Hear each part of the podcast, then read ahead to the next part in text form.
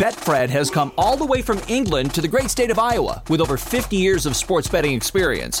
Fred is known in the UK for three things customer service, bonuses, and delivering the best overall experience to players. Need more? Download the Betfred Sports app today and receive up to $250 in free bets when signing up. No emperors, no movie stars, just a sports book you can trust. Download today. Proud partner of the Iowa Wild and Iowa Cubs. Must be 21 plus. Wagers only accepted in Iowa. Gambling problem? Call 1 800 BETS OFF.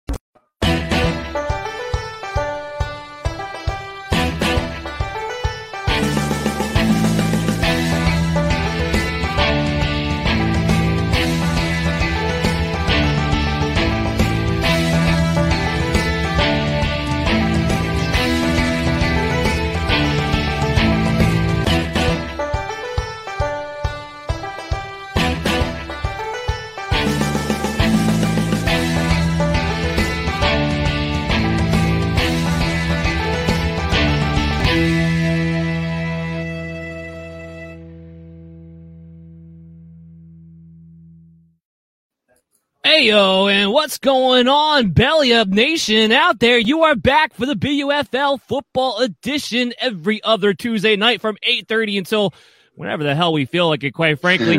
Guys, what is going on? This is our first time we've all gotten together since the NFL draft stream, which is a huge success. You saw all of us on there at different times or another. Uh, I want to thank Adam and Chad a bunch for coming on during that and multiple occasions uh, because they're a big reason why I had the success that it had. And now we're back. Chad is going to be one of our permanent hosts of this show moving forward. We're excited to have that. Chad, how are you doing today, man? I'm doing good, guys. How about yourself? Doing great. Excited to get into our episode today, which of course is going to be our post NFL draft rookie startup mock draft. I know it's a mouthful, but the one difference we're going to have between this and the episode we had right before the draft is that this will be a super flex league. I got a lot of feedback about people wanting it to be super flex. It's about half and half when it comes to dynasty leagues, one quarterback, just one quarterback, or they have the super flex. We're going to get into the super flex, the value of it, so people have a good idea as they're going through startups because this is prime startup dynasty season. Before we get into all that, though, Chris, how you doing today? I'm doing good. How are you today? Excited to be here after after the draft. Um, get to see where we actually stand with these rookies this year now. Yeah, and I actually thought we did pretty well our pre-rookie mock draft with where a lot of the guys that we selected wound up at.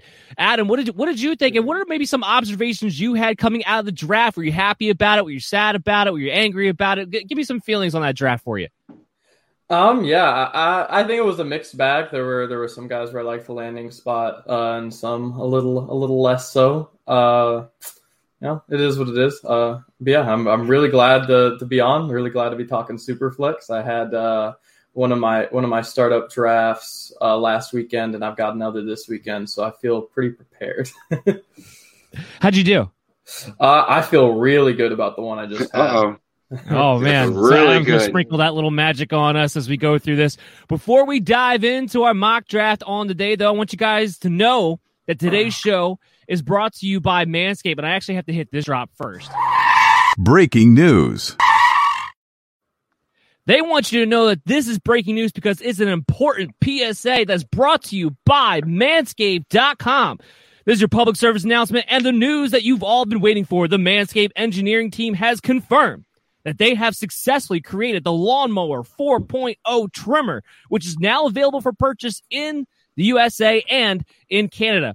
I actually just got one, no lie. Used it in the shower. It was amazing because I had no cleanup whatsoever to have to deal with, and everyone, my cut myself, my wife, everybody was appreciative of that fact, especially this new trimmer that was all released. It was just released a couple of weeks ago. Actually, they're just now out for purchase.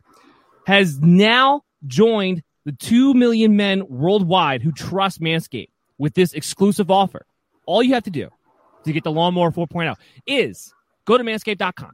Put in the promo code BellyUpFantasy. Get 20% off and free shipping on your order. Trust me, the product works. Trust me, you want it. It has a new sleek finish. It has a flashlight, the nice blade you can put in the water. Everything about it is just exactly what every man would want for his nether regions. So make sure you guys go to manscaped.com, do promo code BellyUpFantasy, get 20% off and free shipping on your purchase today.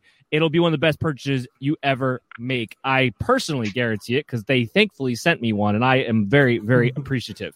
So, all right, guys, let's get into our mock draft as I try to pull it up here. Now, I actually haven't looked to see where everybody's selected. Did we all select about the same Eric's? I know I did. I mean, You I, know I what? don't know. Uh, I'm right before somebody. Uh, I think so. I think just I'm went about the same uh, spot. My, uh, I went with my actual draft position this year. I can definitely go back to one, uh, one, two, I believe. No, You're the no, only I- one, Dan, that's I, I- nowhere near I don't us. mind that you picked a different spot. I was just kind of curious to see, Mhm. uh, comparing where we were last time to now. So as it's pulling up for me, here we go. So we have Chris D. Chris Dahauer in front of one spot in front of Adam because he wants to snipe Adam all day long. They're both at the one. they're both in the middle of the round. Now this is going to be a startup rookie draft, and why I have to make sure that's clear is that this will be a snake draft because it's a startup rookie draft. Which, by the way, if you are a commissioner of a dynasty league, is the only fair way to do rookie drafts. Some people, I've been in some startups where they try to do it linear and it doesn't make any sense. I'm like, why are you doing it linear? We're all starting up. Uh, make sure it's even. So that's my advice to you guys. Chad's at the 108 which means he'll be back at the two five on the way back. And then I went with my pick that I had last time, which is the back end of the first round, the 112, and the first pick in the second round. So again, this is a super flex league, which means quarterback's going to have a lot more value. So it's gonna be really interesting. That's why I was I wanted to stay in my spot because I'm gonna be in a position where I'm not gonna get any of the quarterbacks. So I kind of want to see how this winds up going. But judging for where we are, none of us might get the quarterbacks except for maybe Chris. We'll see exactly what happens here with where we selected. So let's start the draft, fellas. Hopefully we don't have an issue like we did last time where we had the computer taking defensive players for absolutely no reason. I think I- I think don't mind I that. adjusted the settings. yeah. Well, yeah, because we had a bunch of guys that dropped to us, right, Chad? exactly. Now, if I could just make the computer select, that would be awesome as well. Uh, while that's going on, Chris, off the top of your head, who was one of the guys that benefited the most from the NFL draft? I mean, I think Michael Carter in the New York Jets. Um, looking at kind of where he landed, he's got opportunity to start. You got Tevin Coleman, who historically gets you know banged up by week four or five, um, and then you have a guy who maybe when he gets out there could be taking over the lead role. Um, and I think that some other people have benefited with the draft where the Atlanta Falcons, um, Mike Davis. Um, I think because they didn't draft a running back necessarily or it make really threaten his job. I think he looks like he's standing pretty good in the backfield by himself right now. Yeah, I have to agree with that. That was one of the guys that we were big on.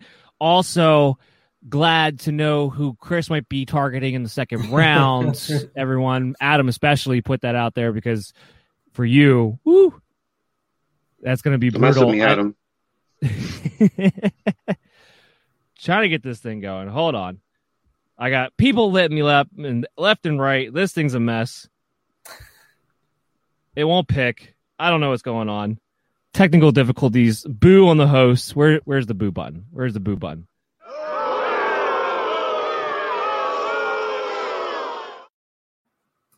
Yeah, we're booing booing myself here. All right, I think I have it set up. oh, up look at this point. Look at this. There we go. There we go. Okay, Chris, you're on the clock. We'll talk about the picks that just came off the board. So this is Superflex League, and yet none of the computer players went with a quarterback. Ja'Marr Chase comes off at the 101. We'll get to that. That's interesting. Najee Harris, the 102. Travis Etienne at the 103. Jaylen Waddle at the 104. Those are the first four picks. Chris, are you picking because you're on the clock? I am picking. So Ja'Marr Chase 101. Chad, give me your reaction to that. I mean, it's a solid, it's a solid pick, but considering this is super flex, I think quarterbacks are gold. You got to get those uh, top four or five quarterbacks in this uh, pretty quick. But I don't fault anyone for taking Ja'Marr Chase or Harris in the one or two. Honestly, I don't. Those are excellent players who are going to have good years right from the get go. There, with these four players, there's an interesting name that didn't come off the board, and that was Kyle Pitts. So I'm kind of Mhm. wondering what computer, what ADP they're working off of here. Adam, you would wouldn't you? I mean, I would think I would. You would take Kyle Pitts over Travis Etienne at the very least. No, Yeah, um, I, I've seen him uh, in one of the drafts I, I had. I think he went off at five.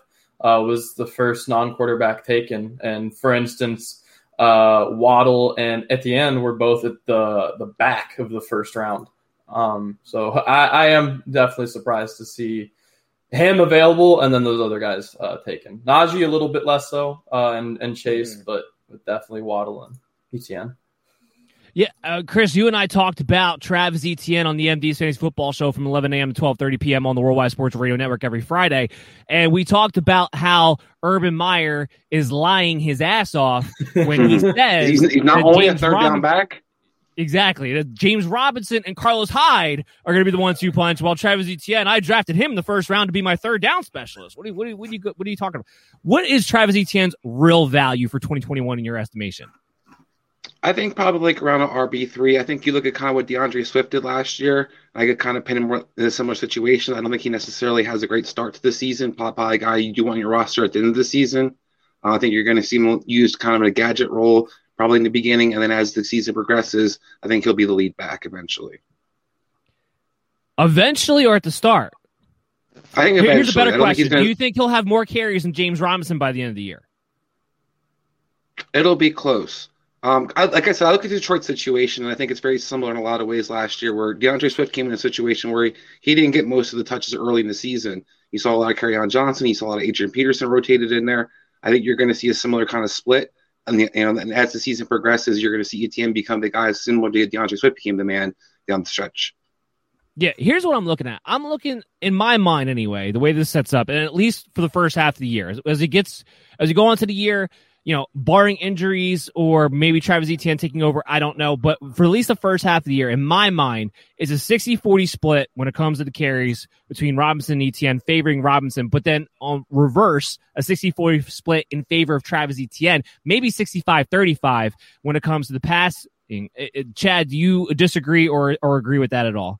Betfred has come all the way from England to the great state of Iowa with over 50 years of sports betting experience. Fred is known in the UK for three things customer service, bonuses, and delivering the best overall experience to players. Need more? Download the Betfred Sports app today and receive up to $250 in free bets when signing up. No emperors, no movie stars, just a sports book you can trust. Download today. Proud partner of the Iowa Wild and Iowa Cubs. Must be 21 plus. Wagers only accepted in Iowa. Gambling problem? Call 1 800 bets off. Well, you know what? I was actually reading something interesting on uh, the coach there. He comes from the Bella Belichick line, and he's been quoted many times saying he loves to use multiple running backs. So I think that he's. I think it's going to be a pretty. I think it's going to be pretty even split. I wouldn't be surprised if Etienne comes out on top, but but but I don't think he's going to come out on top by a lot. Adam, Jaylen Waddle went at the four. When you look at a Jaylen Waddle, and let's compare him to Devonta Smith because that's fun to do because they come from Alabama. Why not? But because of Devonta, because of the fit Devonta Smith fell into, we're 2021 right now. I'm kind of doing my preliminary projections. He's my top ranked rookie wide receiver for 2021, not not for dynasty, but for 2021 because of the situation he found himself in with the volume. Is that enough for you to want to take a Waddle over Devonta Smith for the long haul? Is he in that much of a better situation? Or because you know Devonta Smith has a chance to be the number one pass catcher on his team right away, would you go his way for now and the future? Um, I, I think uh, I think you can go either way. I think at that point it's uh, pretty much up to preference as to which one you preferred as a prospect. Uh, for me personally, what I'm trying to do in my drafts is to let other people make that decision for me. I'm trying to, if you know, if I see, hey, like these three guys that I all like at this pick are gonna, they're gonna be there. I'm just gonna get back three picks, and whichever one's left, I'm getting that one. Um, yeah, I, I did that. Uh, I traded my 106, got got your picks, the 112 and 2, 201, and I got uh, Waddle at 12. And I think this is a great draft to be trying to trade back in the first round because people will overvalue their guys in the first round. And, you know, you can get some pretty good deals just, uh, you know, picking up those guys, especially if you don't need a quarterback. Yeah, I had a question the other day, and we have a mailbag segment Chris and I do for the MD Standing Football Show every single week, and I had an interesting question. Um, I'm going to put it on now because I, I we're not going to probably use it on Friday, Chris. He said he has the 103, but he doesn't need a quarterback, and it's a super flex league. And to me, I was like, that screams trade back, trade back, trade back, trade back. Because if you don't need a quarterback in that situation, you for that 103, you might be able to get two, maybe three picks possibly not, not only get that team's first rounder, but they have two second rounders. There's a good chance you can get two second rounders, first, second, third round. But it's a time to trade back and get ammunition because there's a lot of value later on this first round, especially if you don't need a quarterback. In my estimation. So here's what we're going to do. I'm going to unpause the draft. Chris, you're going to talk about your pick at the 105. Well, I mean, I was shocked this guy. I was shocked this guy was still on the board. I went with uh, Trevor Lawrence. Who has their sound uh, effects on? I guess that might be me. Sorry, I didn't realize we had sound effects.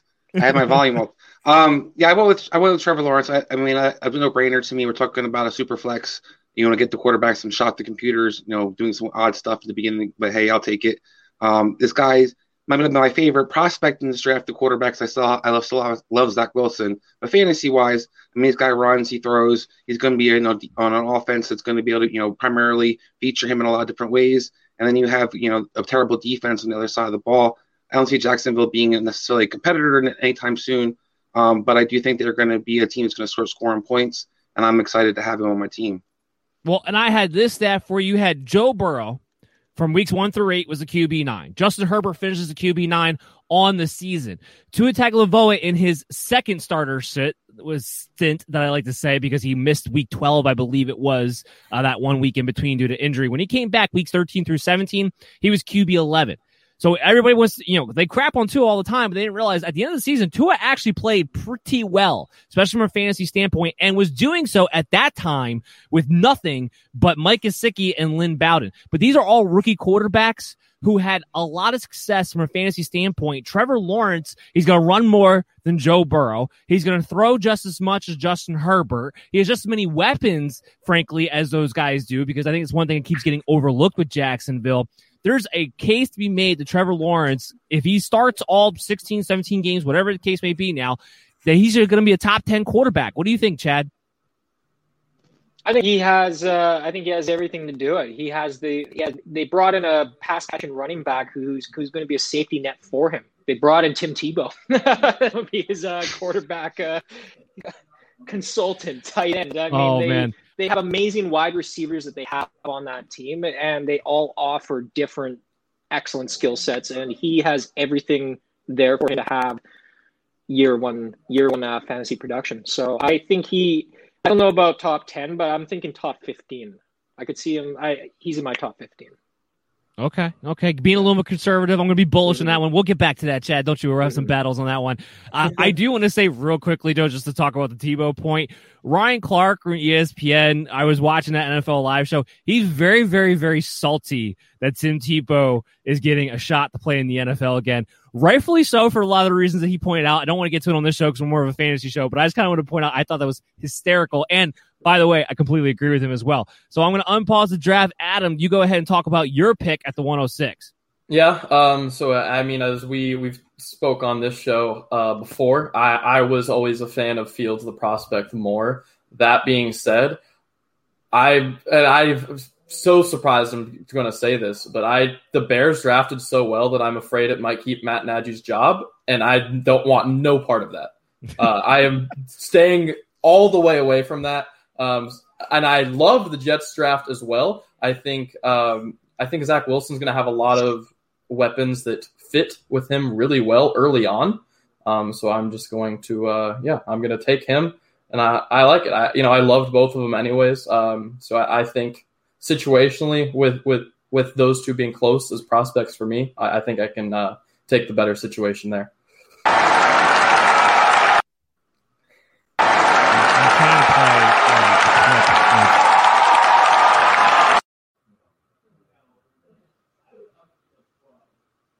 Or maybe it was my internet connection. I don't know. But I was trying to give you a round of applause, Adam, because a lot of people right now are trying to make this case that because Justin Fields went to the Bears and has a legitimate shot to start week one, which he does, and I think he actually should start week one if, if Matt Nagy and Ryan Pace are serious about saving their jobs. But a lot of people are trying to make the case that Justin Fields has to be drafted as the number two quarterback off the board in your dynasty leagues right after Trevor Lawrence. And I cannot disagree with that more Chris, back me up on that. Oh, you, you put me on the spot here. I wanted to back you up. You're my Bears hater, but just to point out both of you guys, Mitchell Trubisky was actually effective for the Bears from running. He's ran the ball. I think as long as he got opportunity to run the ball there, you got to kind of look at um, taking him number two. I love Will, I love Wilson, I love his upside. So I mean, it's definitely a debate. I think it's a no-brainer that you take him number two, but I do think it is somebody you have to consider because although I hate hate hate Matt Nagy, I do have to say they use a lot of RPO action, and he's going to have a chance to run. Let Trubisky do it his rookie second year. You're supposed to back me up. You didn't back I wanted me to back you. I wanted to back you up, man. But I, I look at that team and I'm just like, yeah, but you know, you know, I hate Trubisky. You know, I, I hate Nagy. But they both were productive their first two years together, and I, I think when we look at you know talent wise, Fields is head and shoulders better than Trubisky ever is going to be. What good are you? I mean, seriously, what good are I'm sorry. sorry. I think it's Chad, I'm gonna let you talk about- the debate's okay.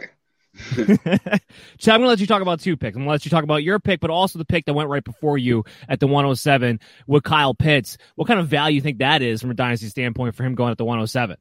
Oh, we, I mean, tight end is such a crapshoot to begin with. If you're having one of the highest ranked prospects in history come into the league, I think at this point, it's a it's a fair argument to grab Pitts after Lawrence and Wilson's off the table. I'm uh, I'm I'm a Wilson believer. I think the Jets are going to be an incredible team this year compared to the, compared to where they were. I mean, I know the bar's not very uh, high, but they still have uh, they're I think they're going to be they're going to surprise a lot of people, and I'm really hoping to get my uh, my Jets player in the second round here. now your quarterback, Trey Lance, Mm. the 108. So you went Trey I- Lance over Justin Fields as well. Let's hear that one. Yeah, you know, well, I was going for Pitts. If Pitts was there, I was going to grab him, but unfortunately, Mr. Sutton there got him. So I believe in I I believe in Shanahan. I believe in the system. I love the West Coast uh, way of football, and I know that they they somehow I don't know what it is with this San Francisco team. They find they make every single player who's in a a viable position become fantasy relevant. They just squeeze everything out of them, and I think that they're going to. I think that Lance with his rushing upside and his cannon of an arm and ha- and the and the weapons he has around him, he's going to blow up when he ends up getting the t- the chance to play. Adam, do you think Trey Lance is more valuable down the road than Justin Fields, even though Fields might be starting earlier? Uh, to me, no, but I I, I see it. I it just to me, it's I think they have similar upside. Uh, and I understand trusting the 49ers organization much much more than the Bears because that's why I picked Wilson in the first place. Uh, so I'm definitely with you there. But I, I think in terms of upside, I, I think Fields has a similar, if not stronger, arm. I think he's a better runner, and you know, so upside wise, I think you could at the very least, that's a toss up. Uh, and then obviously Fields has a little more sh- uh, short term value. But I, I can't, that- like I said, I can't knock going with Shanahan over Nagy because that one's right. I just say, yeah, I think the situation's better, but at the end of the day, I'd be happy if I had Fields too. One or one or the other, but it doesn't matter to me really. Mhm. They're both excellent quarterbacks, and I think they're going to be they're going to be good with the system they're in. You're just going for more of the upside down the road. Chris is mm-hmm. smiling at me because he's waiting for me to go off. I told you last show. I, I went on my last tirade on Trey Lance, okay? I can't, my heart can't take it anymore on how bad of a pick that was the 49ers. Terrible. Not a bad pick there by Chad, but a bad pick by the 49ers. So that, that's, Yeah, well, Chad I'm didn't done. trade three number ones for it, so that's the difference. Well, exactly. And that's That's- I, well, yeah, I'm going to move on. I'm going to move on to the because the computer right after him took Devonta Smith at the 109, which I think is great value. Again, I'm going to have some numbers because we're we're going to talk about the Eagles on Friday, Chris, and, and their draft recap. So I don't want to give it all away now, but Betfred has come all the way from England to the great state of Iowa with over 50 years of sports betting experience. Fred is known in the UK for three things customer service, bonuses, and delivering the best overall experience to players. Need more? Download the Betfred Sports app today and receive up to $250 in free bets when signing up. No emperors, no movie stars, just a sports book you can trust. Download today. Proud partner of the Iowa Wild and Iowa Cubs. Must be 21 plus. Wagers only accepted in Iowa. Gambling problem? Call 1 800 bets off. Betfred has come all the way from England to the great state of Iowa with over 50 years of sports betting experience. Fred is known in the UK for three things customer service, bonuses, and delivering the best overall experience to players. Need more? Download the Betfred Sports app today and receive up to $250 in free bets when signing up. No emperors, no movie stars, just a sports book you can trust. Download today. Proud partner of the Iowa Wild and Iowa Cubs. Must be 21 plus. Wagers only accepted in Iowa. Gambling problem? Call 1 800 bets off. Devonta Smith is in the best position that he possibly could be, at least, especially right early in his career, because he found himself in a situation where he gets to play the slot receiver. But more importantly than playing the slot receiver necessarily, he gets to be the guy that they utilize and feature and move all around. That's exactly what Devonta Smith needs. He can't be the guy who lines up, whether it's just in the slot all the time or one side of the perimeter. He's a guy you have to line up in multiple positions. You have to motion him. He's in the offense that should be setting him up to do that. While I'm not a big Jalen Hurts fan, I do look at Jalen Hurts as a poor man version of Justin Fields, where I trust you to do two things. I trust you to either hit your number one or to run. And I trust him to do that. And I trust him to do that within the intermediate to short part of the field, which again is what he's going to be doing with Devonta Smith most of the time. So I'm finding myself. I I was knocking head and shoulders all the time, especially going to the NFL draft. That Jaylen Waddle's better, better, and I, I do think he's better. But for fantasy standpoint, Devonta Smith fell into the better situation. Uh, go ahead, Chris. Oh You- yeah. you could- I mean, I think if you're comparing the two players, yeah, absolutely. Smith is in a better situation. You look at Waddle has to compete with target wise. I mean, you've got know, Will Fuller they added this offseason. You already had DeVante Parker in place. You have Gesicki. They like to use their running backs. So I mean, in an offense, we're we're still have to actually see what Miami actually kind of runs as well. We're not really sure kind of offenses going to look like with the kind of dual uh, coaches on offensive coordinators. Um, and I think you have a very clear cut what the Eagles are going to do. The only thing I'm curious about for the Eagles is while I'm excited for him to be able to move around with that coaching staff, we saw you know Indianapolis doesn't necessarily use the receivers a whole lot and haven't seen a lot of fantasy relevant guys over the last couple years. I know Ty has been banged up, um, but they haven't really featured quote unquote a guy. And they have a you know, pretty good tight end still too, if they keep you know uh, that's um I mean Ertz. I'm sorry, not Selleck, Ertz. Um, but if they with you got Dallas Goedert there, I think he's going to be the actually like the guy who's going to eat most of those targets in offense.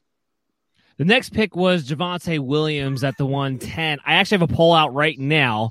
Uh, it just came out a few hours ago, so we're still early on in the voting, but it was about 70%. Um, the poll itself, excuse me, the poll itself was who are you going to draft first in 2021, Javonte Williams or Melvin Gordon? Right now, it's sitting at 70% in favor of Javonte Williams, which surprised me a little bit because I expect this to be a split.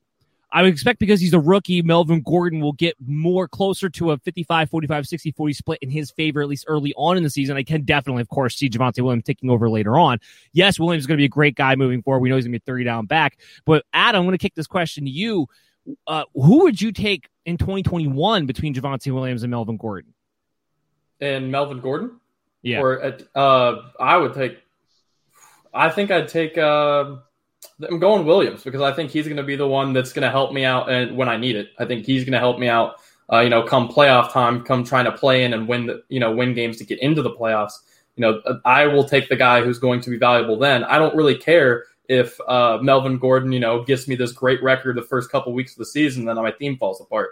Like, cool, I made the playoffs, but I got torched by 50 points in the first round. So, like, you know, uh, give me the guy that's going to give me a chance at the end of the season, which is Williams. So Adam saying I could sleepwalk my way to the playoffs. I just need somebody to get me over the hump. So Chad, the next pick was Rashod Bateman, and then while you're talking about that, I'll actually finally make my picks. Uh, but Rashod Bateman going you to going? Baltimore, kind of an oxymoron situation, right? Because he's he has a pathway to be the number one pass catcher almost right away, but on a team that doesn't throw the ball that much. So what's your take on Rashod Bateman going to Baltimore? You know what? This is uh, in my uh, dynasty draft this weekend. I was I was in the 108, and I'm in between. I had to decide between Bateman and, geez, who was it? It would have been someone after. Uh, it would have been Carter actually, or Terrace Marshall. I think that was the next wide receiver up. I chose Bateman. I chose Bateman for for a few reasons. His age, he broke out at a young age. He he's going to be the best wide receiver on that team. And you know what? Before anyone starts saying that Baltimore, I know they don't throw the ball. I know they don't throw the ball a lot. They're not. They're one of the least throwing teams in the league. But what happened with AJ Brown when he entered the league? Exact same thing. Tennessee does not throw the ball, and everyone passed up on that guy, and now he's untouchable in Dynasty. I think it's I think Bateman falling to the end of the first round is it's a for sure fire hit. All right, I like I like the confidence. I like it because I want to get behind Bateman. Bateman was one of my favorite receivers coming in. I kept saying he was going to be the Justin Jefferson of this draft. That's now going to be Devonta Smith because of the situation he fell in. But I want to believe, and this okay, I know Chris will back me up on this one, and if he doesn't, then he's getting kicked out of the stream. I want to believe that Lamar Jackson's going to truly throw the ball more, and therefore Bateman will actually be a guy who can get around 100 targets, maybe not 2021, but maybe by 2022 at least. Is that the output that you're seeing, Chris, even though it's Greg Roman and his messy history that he has when it comes to calling plays? even part of that messy history, Lamar Jackson did lead the league in touchdown passes two years ago. So people seem to get that twisted. Touchdowns still count for a lot of points. So whether Rashod Bateman gets a you know ungodly amount of targets or not, I'm not quite sure, but I think he's going to be highly productive. And I think as a result, he's going to be around. He's going to get close to double digit touchdown opportunities, and he's going to probably get around thousand yards um, moving forward. This year, I kind of think he's going to be around you know eight to nine hundred yard, uh, yards mark. I think they're going to throw the ball a lot more than people think. Um, and I think that you look at the 49ers when they had Boldin and Crabtree, he utilized both those guys. I think there's opportunity for Andrews to kind of be the, the key guy they kind of build around. They're going to use Bateman as number one, and you got Marquise Brown kind of taking the top off. I think the Ravens are going to be one of the more explosive teams this year, and I think that they're going to really surprise people when they throw the ball over the field. Lamar Jackson threw a lot in Louisville. People need to seem you know seem to forget that this guy's not just a runner. It's yeah. going to be interesting, even if they go. Go yeah. ahead, Chad. I, I was going to say on that. I I was just going to add that. Do you does Lamar Jackson not look like a quarterback who can sustain at least one wide receiver for a thousand yards? like he does. Like he is good. He just he last year was a mess, man. It really was. I think I think you can look at those last four or five games, whatever it was at the end of the season, and kind of look at that as his what you can average for Lamar, what he's capable of on a on ever on a week to week basis, and what we saw for the first three quarters of the season was just it was massive. It really was. It sucked. Yeah, I'm expecting a big, massive mm-hmm. improvement there. The weapons are certainly going to be in place, and it's going, to, be very interesting to watch. All right, I'm going to unpause the draft while I talk about my two back-to-back picks at the 12. I wonder where he went at the 112 and the 2 1. Well, I, I mean, I had to take Justin Fields. How did he fell to me at 12 in a super flex league? I don't understand. Last quarterback pretty much left on the board there besides Mac Jones. But the reason I go Justin Fields over Mac Jones, of course, is the legs. And you're talking about from a fantasy perspective. And I do believe he's going to start over Andy Dalton week one. I don't. Everyone can say their, their you know they're hot and blue in the face that Andy Dalton. No, no, he's good they're going to let the veteran play it out. No, they're not. Look, do I think the best situation for Justin Fields would have been to sit for at least a few games? Yeah. If you want to save your job, if you're Ryan Pace and Matt Nagy, you have to play the rookie quarterback right away. You cannot trade up, make this big pick, and then not play them, and then think you're still going to have a job because then you're still just making your way for the next regime to come in. I, Chris, I know you're saying that's the Bears, so anything's possible. I get it. I, you, I can tell it from the face. I understand. Look at the However, track record. Mike Glennon, Nick Foles. That's all I'm going to say. But Trubisky started right away. No, I expect the same. Mike Glennon. Go ahead. Mike Glennon started for one game, literally one game, literally one game. And I don't even think it takes that for Fields to get on the field. I, so I feel like, like again, at most that really.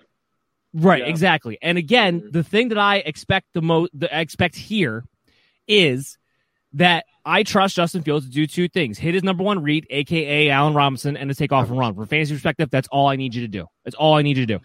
My second pick, and I'll pause it here for you guys because I want to make sure I'm not getting ahead of myself. The second pick, I went with Michael Carter.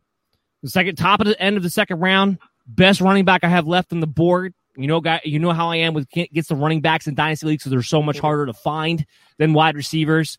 Michael Carter fits the system, the Jets perfectly. I don't know if he has a particularly long career, but I do think this is a guy for the next three to four years, especially this year, starting this year, is the number one talented running back on the New York Jets in a great, great system. I'm going to take that, his explosive ability, and what he's going to be. Adam, what do you think of my two picks? Oh, uh, great. Uh, in that, that same draft uh, where I, I uh, took um, Waddle at 12, and I when I said I traded back to get 12 and, and 201, I also went Carter at 201. So great minds think alike. I think he's tremendous value there, getting someone who actually has the the chance to get the lion's share of the uh, of the rushing attempts.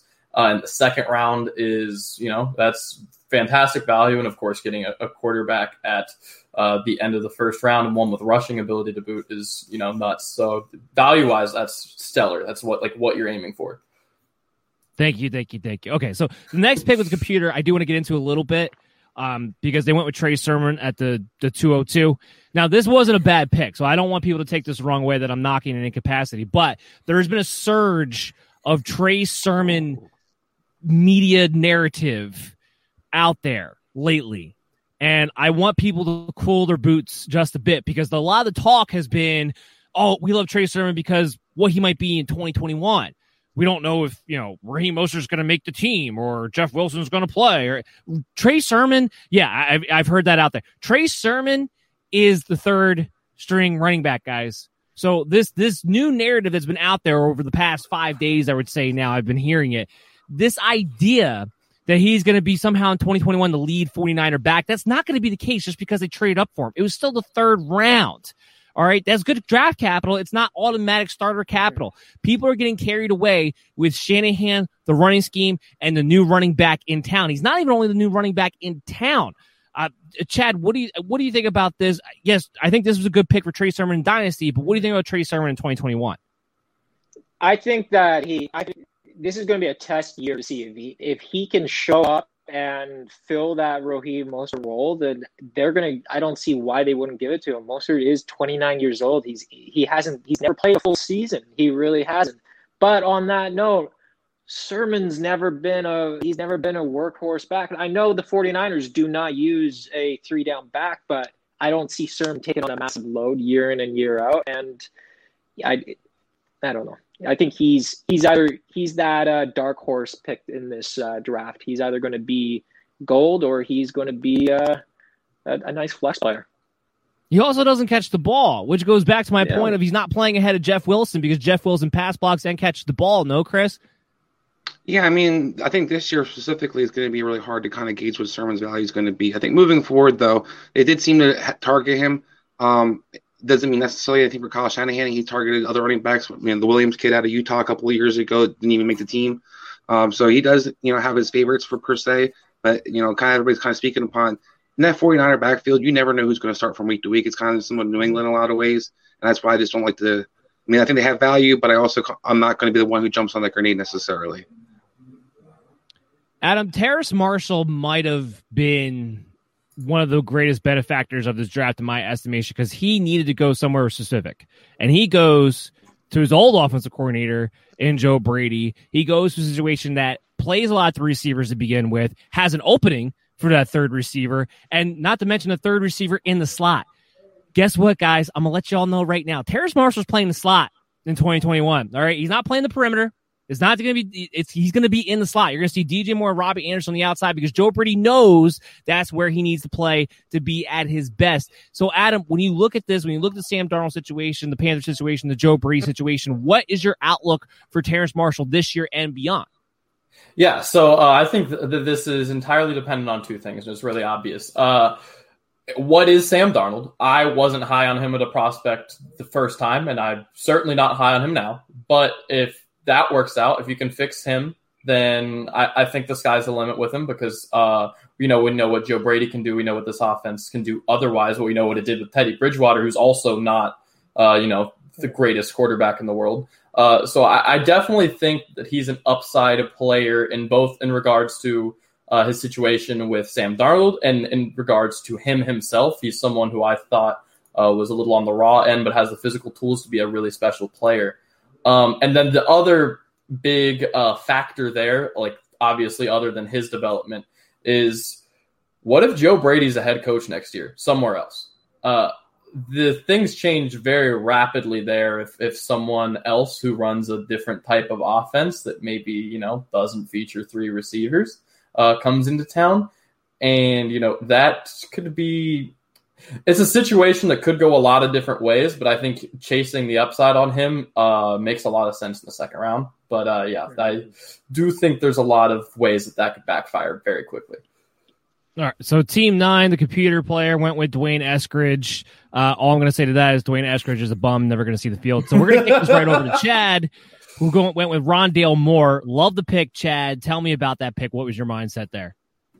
Oh, the guy, the kid's a beast, man. Like he's what is he squat like six thousand pounds now? I don't know. Like he, I, I saw a comp. Like the guy is he's built like DK Metcalf, but the guy can run around like a, a, a mouse, man. Like I, am excited to see if uh, they can they can utilize him properly on this team because I don't think I think he could get some. I think I think he gets some targets from out of the backfield as well. I don't I don't see Edmonds and Conner like the best backs to to lead this team, but he's also powerful enough and fast enough where they're gonna. That Isabella project didn't work, so he, he I, he'll easily I think he can easily surpass um, Isabella and uh, Kirk. I think he's like it's it's there. But in saying that, Hopkins still is the number one guy. Like I'm not putting Rondale Moore above him whatsoever. And then it's going to cap his upside for sure. Yeah, I'm going to be curious to see when this is going to be an interesting situation for me to project later on because I'm looking at this as for 2021. I don't know how much he gets involved right away. I think a lot of it's going to depend on does AJ Green have anything left? Because I think right mm-hmm. now, as it stands, their ideal, what they're going for anyway, I don't know if it's their ideal situation. What they seem to be shooting for at the moment is DeAndre Hopkins, AJ Green, and then Christian Kirk finally getting his opportunity to play in the slot. Now, we'll see. If AJ Green has nothing left, I would foresee Kirk getting kicked back out the perimeter and then Rondale Moore gets to take over the slot job this season, which I think would probably be their more ideal situation. Hmm. But for 2022, AJ Green won't be there. Christian, very good chance Christian Kirk's not there. So for 2022, we're looking at Rondale Moore as a second fiddle in a pass heavy offense hmm. to DeAndre Hopkins and in a situation where he'll get to play inside, outside, get to move around. Love his athletic ability. I mm-hmm. don't think the five seven thing is going to hurt him, even though there's not a lot of precedence for it. But Chris, where are you at with Rondale Moore to the Arizona Cardinals? We're actually going to talk about a little bit of this on Friday too. I mean, I think Kyler Murray's the same height, so they can see each other pretty easily. That should be fine. um, no, I I look at I look at his situation. I think as long as you have Kingsbury there as the coach, I mean, Adam kind of touched upon you know where, where Brady is for Carolina next year. I'm curious to see how this team kind of unfolds. But as long as you have Kingsbury as the coach, they love, love, love throwing five yard option routes. It's one of their, their key staples of their offense. And with uh, Fitzgerald being you know pretty much done, it's going to depend to me for this year. It's going to depend on AJ Green play the slot. If he just plays the slot, then you have more kind of struggle. But if Moore is a slot receiver in that offense, I don't think Christian Kirk's going to have a chance versus him. I think they pretty much made their point by taking Moore that Christian Kirk isn't our future, isn't going to plan on bringing back next year and re-signing. And I don't think he's going to get the first shot. I think once Moore's out there, you're going to see him use a lot of gadget plays, but I think he's going to be featured. I mean, Kyler Murray's going to have guys look for that can get in and out of his brace really quickly. They love the res of you know his five yard option routes, like I said. So I think he PPR wise, he's going to be a monster. I would. I'm curious about how many yards he actually gets and touchdowns because we saw DeAndre Hopkins kind of get capped by that last year as well. But the targets should be there. This team seven, the sandwiched between Chad and Adams, off to a pretty good start. They Kyle Pitts to come back with Amon St. Brown who I really like a lot he's in a great situation, especially when talk about rookies and what their immediate impacts would be. He's got to be right up there at the top with the targets that he may get to see in Detroit. What do you think about St. Brown, Adam, when he got to go to Detroit there and his opportunity? Yeah, he's someone I'm targeting for sure. Uh, but it, has got to be someone you're you're careful with, right? Because I have seen a lot of teams reaching on him for that situation. Uh, at the end of the day, he's not a better talent than a Terrace Marshall and Elijah Moore to me. Uh, and I, I've seen people taking him because of that situation because he's you can you can pencil in uh, Amon St. Brown as the day one starter in the slot in uh, in Detroit, and you know Jared Goff loves his slot receivers. That's why uh, McVay filled the team with them. Uh, but yeah, I, I think he's going to be uh, highly productive early, which is great. But I have seen people reach on him. That being said, at two six, I think it's very fair game. I like that pick a lot. Yeah, I have to say so as well. All right, talk about your pick at the two seven. Uh, yeah, I mean, this is just to me that's a value pick. Uh, I was eyeing, uh, I was eyeing Moore and you know some other players, but at the end of the day, like I feel like uh, you know this is a super flex league. I feel like I'm set now at my two quarterback positions, the two highest scoring positions, to get a, someone who I think uh, will very likely be a starter uh, this season at some point. Um, in the second round at quarterback, uh, who I think is you know pretty good player, first round caliber player or quarterback. Uh, yeah, I'm taking that every time. I think Mac Jones would be the starter week one. Why mess around? You know what offense you're going to be down the road. Why why be a completely different offense from what you were obviously at some point going to get back to? Your roots are dug into with Josh McDaniels.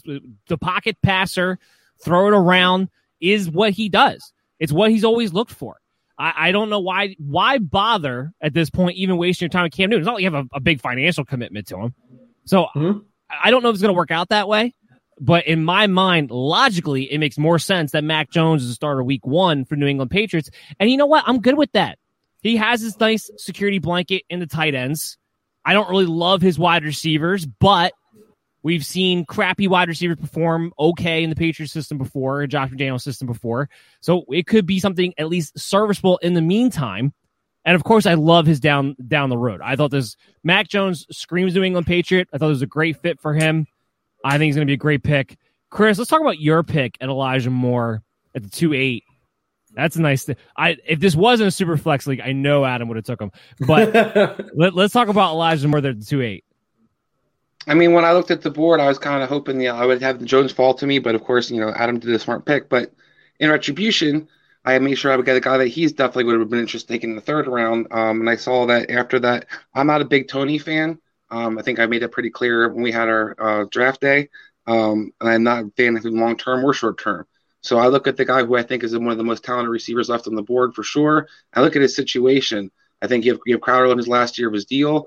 He has a clear opportunity to be the starting slot receiver. And I think when I, I love Zach Wilson's talent, like I talked about before, I think you put those two guys together and you're going to have magic moving forward.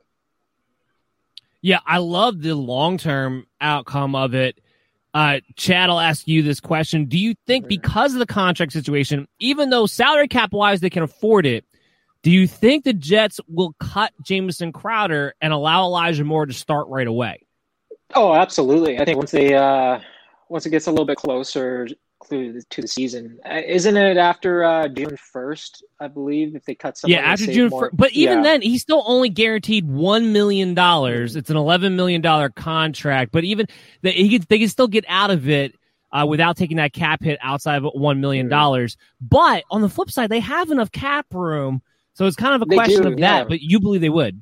I, I, I don't see why not. They're already they I mean at the beginning of the year they said they were fine using Sam Darnold. Look what happened a month and a half later, right? Like they're I think it's just coach speak. I think they would they'll cut him. I think they're gonna say they're gonna keep him out and then they'll eventually cut him once they see more of what Elijah Moore can do. I, it really depends on him, right? Betfred has come all the way from England to the great state of Iowa with over 50 years of sports betting experience.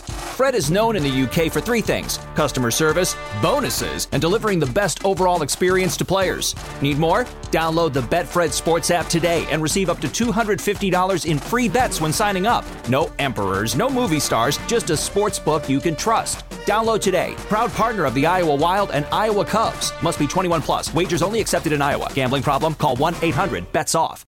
Betfred has come all the way from England to the great state of Iowa with over 50 years of sports betting experience. Fred is known in the UK for three things customer service, bonuses, and delivering the best overall experience to players. Need more? Download the Betfred Sports app today and receive up to $250 in free bets when signing up. No emperors, no movie stars, just a sports book you can trust. Download today. Proud partner of the Iowa Wild and Iowa Cubs. Must be 21 plus. Wagers only accepted in Iowa. Gambling problem? Call 1 800 BETS OFF. Yeah. Yeah, no, and I, I agree that. It could be a move just like, hey, you know what? We want to get our future moving here. Let's get our young guys the playing time now. I can't disagree with that. It's just a very interesting situation because everyone's already like got the axe out for James Crowder, but it's just it's not a team that's hurting for cap room. It's it's just rare you see that kind of situation, and, and that's why I thought it was kind of interesting. Mm-hmm. Uh, I'm just gonna read off some of what the computer's doing. They went with Darius Toney with the next pick. We don't have to talk about any more about that. Pat Freiermuth goes with pick uh, team three. Say that again. yeah, exactly, exactly. Uh, Kenneth Gate. Let's talk about Kenneth Gainwell for a little bit. Going to the Philadelphia Eagles. Uh, Adam, I'll kick this one to you.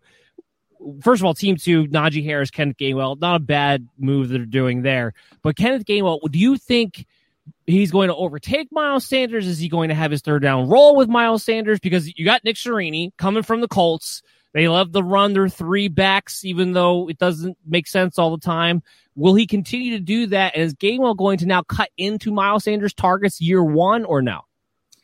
Uh, targets maybe. I think targets could go either way. Carries, I don't think there's any real issue there. Uh, I think it's going to be a team that runs a ton regardless.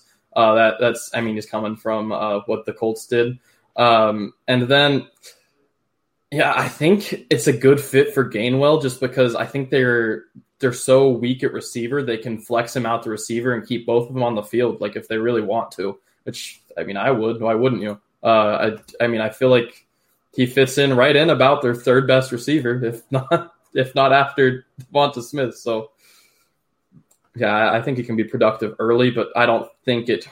If it hurts Sanders, I don't think it's a lot. Okay, I, I it's interesting because Boston Scott was a little bit annoying. Kenneth Gainwell, I definitely think is better than Boston Scott. Uh, I just wonder, is this going to be like Jordan Howard gets the touchdowns, Miles Sanders gets between the twenties, and we throw in Kenneth Gainwell like Nyheim Hines just to be annoying whenever the hell we feel like it? Go ahead, Chris. I, I see you nodding your head. Give me your two cents on that. That'd be my biggest concern. I mean, you look at what Indianapolis you had a lot of guys. Marlon Mack was a good pass catcher his rookie year. People seem to forget that. But then he got pigeonholed. Um, and then you have guys like Jonathan Taylor last year who didn't get thrown the ball because he got pigeonholed. You see the Colts like to have some guy that's going to be their clear number, their receiving back per se. And Nyheim Hines seemed to be that guy. I can see that Gainwell can be um, used very similar in a lot of ways. But I agree with Adam, though. It's going to be dependent on the offense, how creative they are. If they have him out there in different situations, then he's going to be able, be able to utilize him you know, as a receiver and as a running back. I could see him playing. But if they're going to keep him strictly as a running back, then he might he might easily become the Nyheim Hines of that team. Team one went back to back running back to Elijah Mitchell at the 212, which that's a bit of a reach for a six round running back who's going to be the fifth round, uh, fifth string running back on his team. But follow that up with Rhamondre Stevenson, which I think is interesting because I think Sony Michel is getting cut.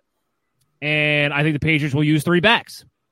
So, Chad, with the idea that Sony Michel gets cut, do you think Rhamondre Stevenson will have a definitive role with the Patriots with the uh, with Damien Harris, with James White, or do you think he's probably a year away from getting a true chance? I think he's a year away from being from you being able to put him in your fantasy roster. I think he's I think he's going to see the field quite throughout the year, but I don't think he's going to start the season off strong. I don't think he's he's just because not, not that he can't, but he's not going to be given a chance. I don't think. I feel like it's that's a crowded back, uh, running back room there. Yeah, the only pathway I see is if Bill Belichick's having flashbacks to LeGarrette Blunt in the back of his mind and yeah. decides Rhamondre Stevenson, you get the the ball every time you're within the five yeah. yard line kind of deal. Th- that's the only way I see it but, early on. I do think he's a year away. Go ahead. Yeah, but um, in saying that, this is a big reason why I like I avoided him around this point in my draft is because it was a PPR league for that. This is half PPR too. Like he's he's not going to get any of those targets. No. He, he's going to be that goal line back, and when it comes to points per reception, I don't. That's great for standard. I would target him if this was a standard league, but points per reception I'm glad someone else took him. Yeah, and with the Patriots too, I mean, a lot of my value that was hindering on Damien Harris this year went out the window the second they decided to bring mm, James White back. Yes. Like, they just refused to let anybody else have that third down role. It's absolutely ridiculous. Mm-hmm. Uh, next up was Dyami Brown, Nico Collins, and then Kylin Hill. Some interesting moves there. Let's get over to Chris, who took Dez Fitzpatrick with his pick, and I'll resume it so Adam can make his draft pick. Well, yeah. Um, you didn't pause for my draft, so it was my auto draft, by the way. Um, but anyway, my bad. Uh, it's all good. Um, but I don't mind the pick. I don't mind the pick. It was in my queue, so I understand. No, I, I am actually a Dez Fitzpatrick fan. Um, a lot of people have like kind of doubted what the you know Tennessee's doing at the receiving, especially in this, particularly in this draft. I think people are going to be underestimating this guy. I liked him in Louisville a lot. Um, he's a he's a big, strong guy. He's able to get down the field he can remind me a lot of Corey Davis in a lot of different ways. I think what he can kind of bring to the offense. And I don't think he's necessarily going to be a stud this year, but I do think that he can be that easy number two receiver. They cut Humphries. They really have a clear cut. They have you know, Josh Reynolds. But I'm not super impressed. I'm not really invested in him necessarily either. And I look at Fitzpatrick. I think he's a little bit better than Josh Reynolds, but I think he brings a lot of similar things. Big, tall guy you can you kind of use in the red zone. And I think that moving forward, he's going to be the number two to AJ Brown. Well, that's why I thought you legitimately made that pick. Because honestly, I was going to say in the third round there for Fitzpatrick, for a guy who truly might be the number two on a team that will get some value to the number two receiver, uh, it, it's a great move. And it's a great situation that he wound up in. And he fits perfectly with A.J. Brown, right, Adam? Yeah, I, think that is a good good fit for him. Uh, uh, that's somewhere I've been eyeing on, like, well, okay, what receiver is going to land here? And I, I think this is an interesting one because you're going to get a sleeper who potentially, uh, you know, can be that wide receiver too, like you mentioned. Breaking news. I want to give one more shout out to Manscaped. This is your public service announcement and the news you've all been waiting for. The Manscaped engineering team has confirmed that they have successfully created the Lawnmower 4.0 trimmer, which is now available for purchase in the USA and in Canada. Join over 2 million men worldwide who trust Manscaped with this exclusive offer for you. You get 20% off and free shipping when you use the promo code BELLYUPFANTASY at manscaped.com. And what makes this trimmer different than all the others? How about a new multifunction on off switch, which can engage a travel lock so it doesn't go off while it's in your bag? Created for everybody who travels all the time. The Lawnmower 4.0 gives you the ability to turn on the 4000K LED spotlight on and off when needed for a more precise shave. And the new trimmer even allows you to customize your trim all over through additional guard lengths with sizes one through four. So just go there and get the new product, manscaped.com, promo code BellyUpFantasy for 20% off and free shipping on your purchase today. I personally, just to give you guys a mental image, like to go for the pizza slice. You know, it's it's it's very mm-hmm. it's very quaint and it's very it's very original. I know. Uh, so let's go. Adam made your next pick. Talk about your pick, Adam. Yeah, uh, I went. I went back with uh, a guy that I I got in. I got him in the fifth round of our last draft, so a clear uh, landing spot, changing things quite a bit. You know, so it's a situation where I know right now that he's uh, not going to be a top two receiver uh, for for the Minnesota Vikings. I love, but that being said, I love Ihmir Smith-Marsette and I feel very confident about him becoming that third receiver. And with his skill set, I think he's someone that um, you know can come in when they need three wide receiver sets and be a versatile guy. But I also think they can bring him in to just kind of attack down the field. And if that's the case, he won't need a ton of volume to be relevant. I feel relatively confident that at least by next year, if not the back half of this year, that he's going to be someone I can feel okay with as like a flex guy. And if if that's what I'm getting in the third round, I can take that. Yeah, absolutely. I think the question here from a dynasty standpoint is that when Adam Thielen moves on, does Marsette take over? They go a different direction. Chad, do you think Marsette is good enough to take that job, hold on to that job, so they don't go after somebody else when Adam Thielen moves on, maybe by next season? I'm I'm not ready to make that call yet, but I don't fault that pick whatsoever because if if he is ready to fill that role in a year or two, he's going to be a great, great asset to have. Yeah, I, I, I agree. Uh, Team Seven continues to impress me as a computer here. Amari Rodgers going right in between Adam and Chad here. Amari Rodgers, I'm going to kick this to Chris because he's in a very similar situation as Dre Fitzpatrick where he could theoretically be the number two as kind of a slot guy in a situation, but it's going to really greatly depend as Aaron Rodgers stay there or not. But just speak to what Amari Rodgers, what you think his role in Green Bay could be, maybe in the near future rather than down the road. I mean, I think he definitely is going to be a top three receiver, if not the number two. All I keep hearing out of Green Bay is, is this guy's that he compares to Randall Cobb. Randall Cobb himself compared him to this player and said he's actually more talented than he was coming out. Now, I don't necessarily think he's going to have a career Randall Cobb is because I don't see. I think Randall Cobb is actually more talented, but I do see the opportunity. You look at Green Bay's receiving corps; it's pretty pathetic. After you know Adams, Adams is a free agent next year, um, so there's even a chance that he could be number one or number two going into next year. So I think he's a great value, and as a guy that you kind of is, as long as Aaron Rodgers is there, he's definitely to have value this year. Long term, maybe Rodgers isn't there, but he's still going to be one of the higher guys, you know, on the totem pole in a sense because you if for everything I'm hearing, Davante Adams isn't necessarily going to be there. If you know Jordan Love's his quarterback next year either. So I think it's going to be really interesting to see how things unfold in Green Bay. Guy's got got opportunity to play sooner than later. Everyone except for the GM of Green Bay hates Jordan Love. It's it's incredible, incredible what's going on that organization right now. Just absolutely hates them. Uh, Chad, you went with Josh Palmer at the three eight. Great, great pick. I actually just had a, a, a, draft, a rookie draft myself for a dynasty league I've been in for a few years now, and I just took Josh Palmer right around the same territory. Uh, so man. go ahead and talk about Josh Palmer to the Chargers. I just think he, you know what, he's moving into a. Uh, he he could be potentially moving to Mike Williams' position here once uh, this year's up.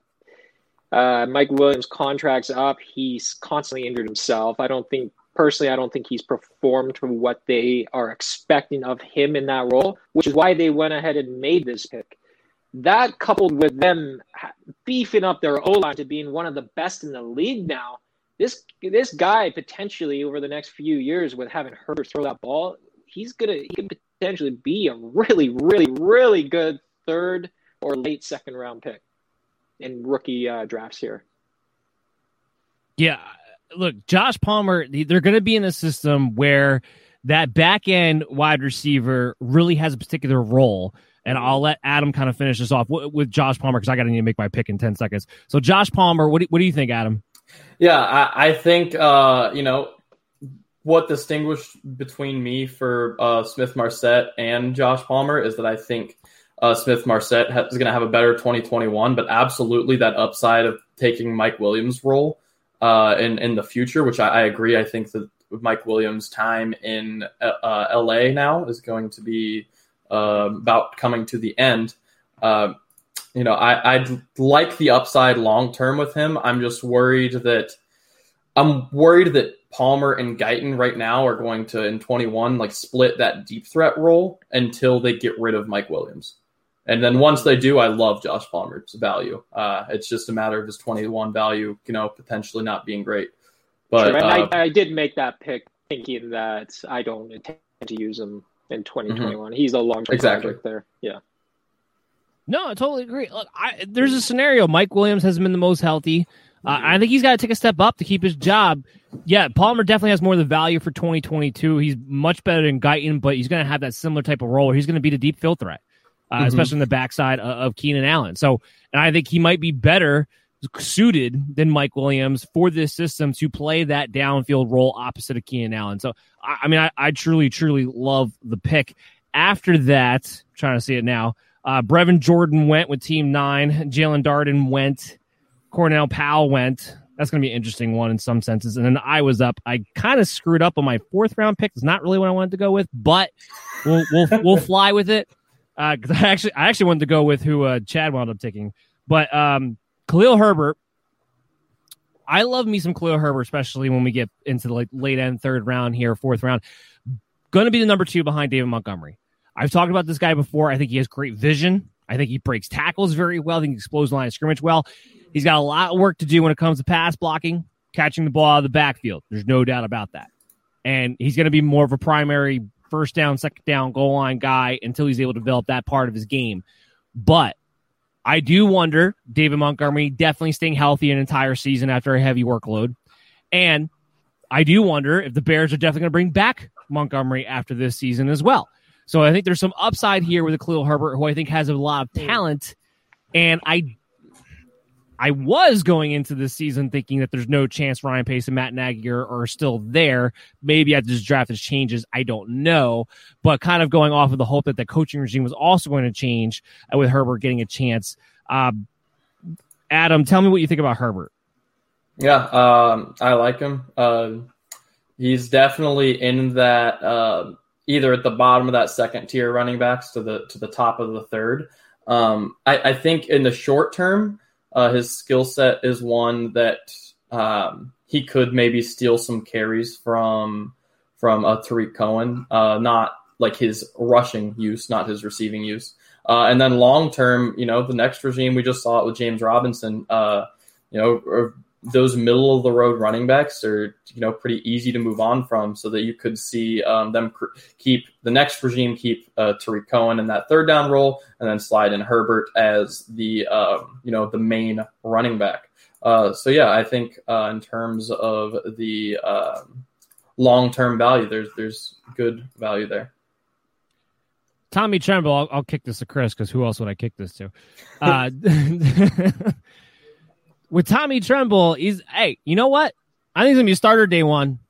I do. I think I don't know how big of a fantasy impact he's gonna have, but I think he's gonna be the starter day one in Carolina over that bum of an Ian Thomas. He's gonna block. How many catches did Randy somebody, Moss's son catch again in college? Uh, hold on. I heard somebody. I'll let you speak in a minute. I heard somebody say Tommy Tremble reminded them of Jonnu Smith. Now, even I had to laugh out loud to that, but I I said even I had to laugh out loud to that. Yeah, I I, I agree. But they're they're the logic behind it was Jonnu Smith came out, could block, got on the field because he had the athletic skill set, got utilized in the red zone, and then developed from there. Now, I don't. I think Tommy Tremble is more athletic than people want to give him credit for. I don't think he can run routes worth a lick. I'm not going to get crazy here, but I do believe he could be somebody who gets utilized well in the red zone, especially with his blocking ability. So Tommy Tremble as a sleeper tight end who might play day one in the fourth round. Well, go ahead. What do you think? I mean, he wouldn't be my tight end on the board. We already had that discussion and argument. However, I don't think it's a bad pick if you like you value him. Um, I do think he has some upside, like you're kind of talking about. He reminds me of every other Notre Dame tight end in a lot of ways.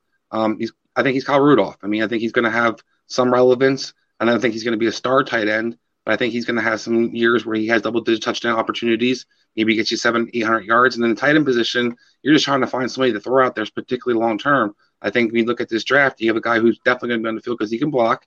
And you've seen different guys kind of step up late recently. They kind of came in that role. So Will Dissly have a decent year. You saw Drew Sample have some decent games. So I think you're going to see a guy who's going to be out on the field a lot, has a chance. And he said like he's a pretty good athlete. He'll be using the red zone.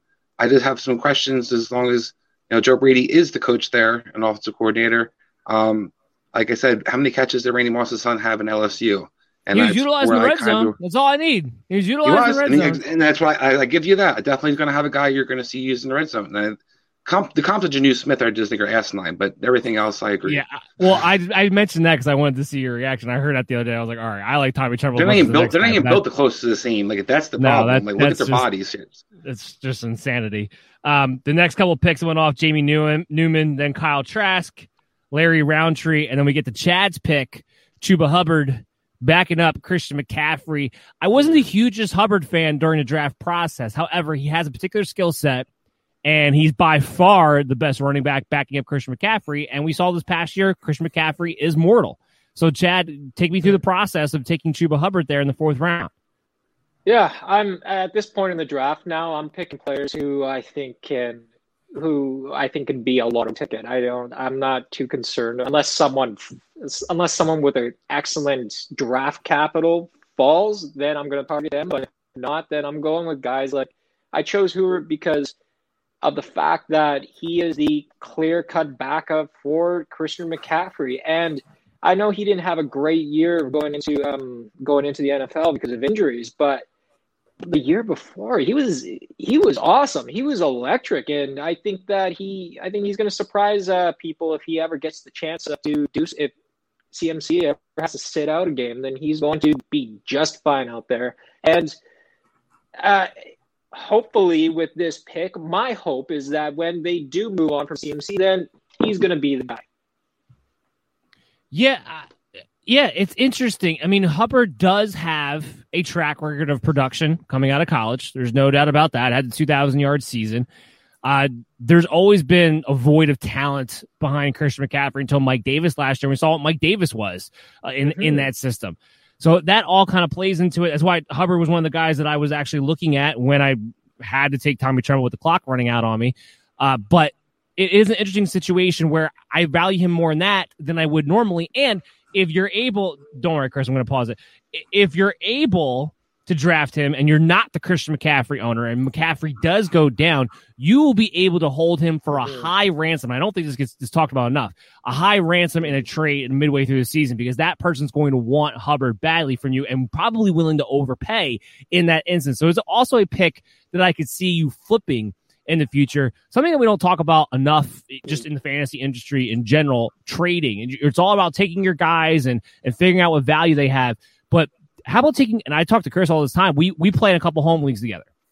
number one thing I do is I draft on value. I don't draft based on what I need to fill up my roster because I know I'm going to have assets that I am then going to be able to flip and I'm going to be able to put out my roster that way. Just keep remembering you don't win your league on draft day. It's going to be what moves you make during the season. That's going to dictate whether or not you win. That's true for dynasty, redraft, doesn't matter what the format is. The only format that is not true for is best ball because that's all about the draft. All right. So next picks up, we had Adam and Chris. Adam, go ahead with your Tutu Atwell pick. Actually, I'm gonna hit I'm gonna hit this real quick because I'm probably gonna disagree with you. I want the truth. You can't handle the truth.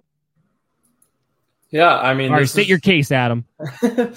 I don't know if we, we're going to disagree too strongly No, here. probably this is just a, a, a case of uh, I like the talent and I like the draft capital. I hate the landing spot a lot.